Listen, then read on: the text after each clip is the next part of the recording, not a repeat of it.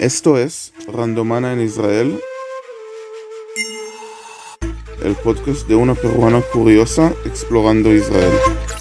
Siempre hemos escuchado que Israel es uno de los países mejor preparados, tanto a nivel militar como en inteligencia, y eso es muy cierto. Debido a su singular ubicación, entorno geopolítico y social, Israel ha tenido que lidiar con todo tipo de adversidades y guerras en los últimos años. Las Fuerzas de Defensa de Israel fueron creadas a finales de mayo de 1948 luego de la fundación del Estado israelí, para proteger a sus habitantes y luchar contra todas las formas de terrorismo que amenazan la vida cotidiana. En 1992, el ejército redactó un código de conducta que combina el derecho internacional, la ley israelí, la herencia judía y el espíritu de las fuerzas de defensa. Los tres valores principales que todo soldado debe seguir son defensa del Estado, de sus ciudadanos y residentes, amor y lealtad a la patria y dignidad humana. La Fuerza de Defensa israelí Cuenta con tres divisiones, la Fuerza Aérea, que es la más avanzada del Medio Oriente, la Marina de Guerra y la Fuerza de Tierra, compuesta por infantería, blindados, combate, logística e inteligencia.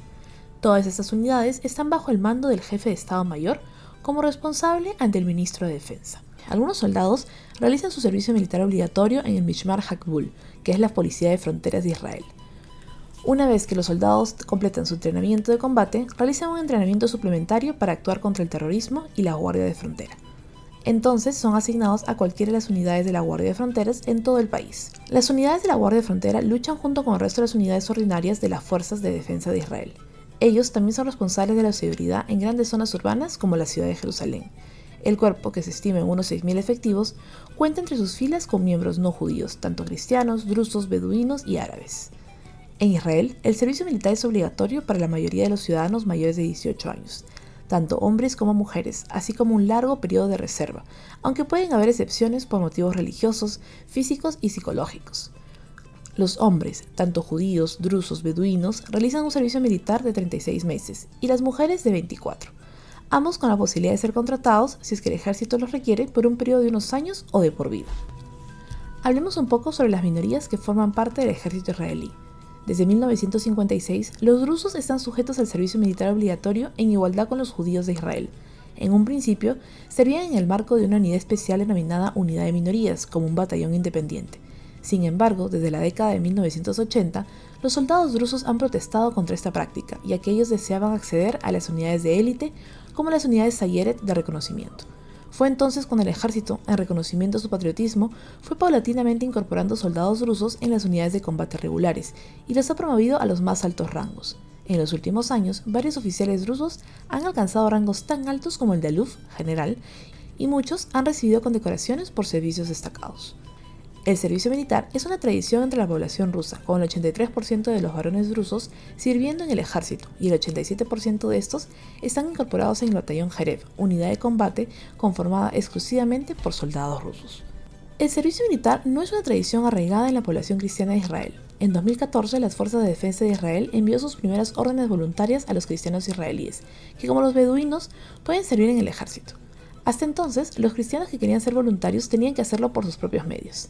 La mayoría de cristianos viven en ciudades mixtas con árabes musulmanes, los cuales recurren a amenazas o violencia para evitar su inscripción en las Fuerzas Armadas israelíes.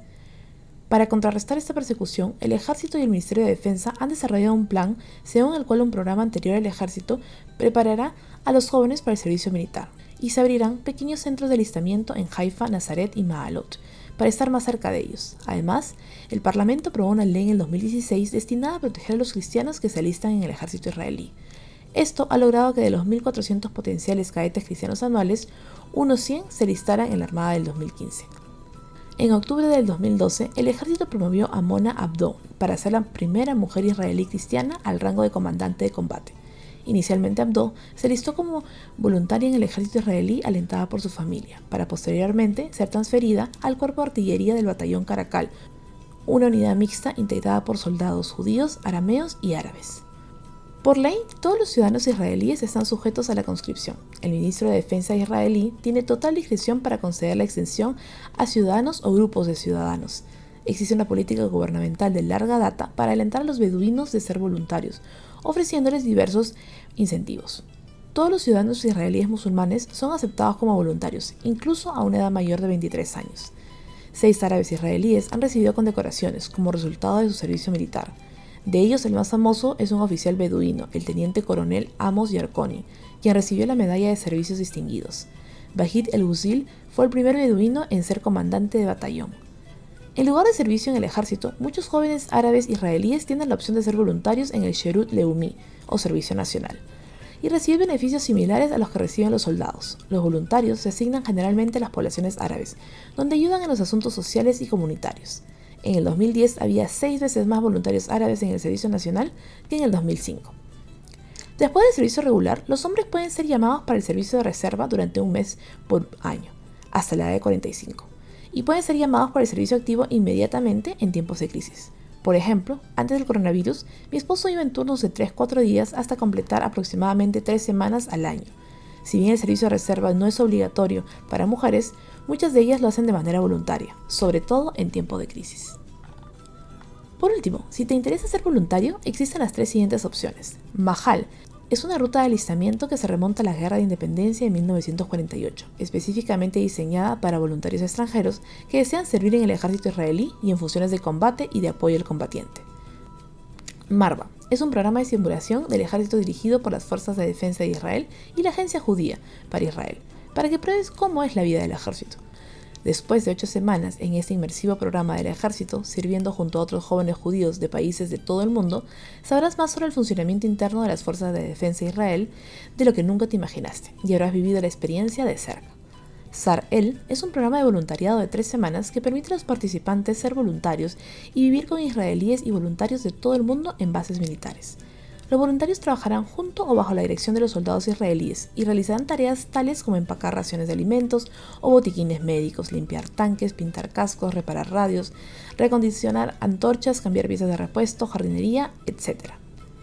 Si te gustaría que hiciera un episodio sobre las distintas operaciones que las fuerzas de defensa israelí han llevado a cabo durante su historia, déjame un mensaje en mis redes sociales. Estoy como RandomAnaG en Twitter, Facebook e Instagram. Y ya sabes, si te gustó este episodio, compártelo. Esto fue Randomana en Israel, el podcast de una peruana curiosa explorando Israel.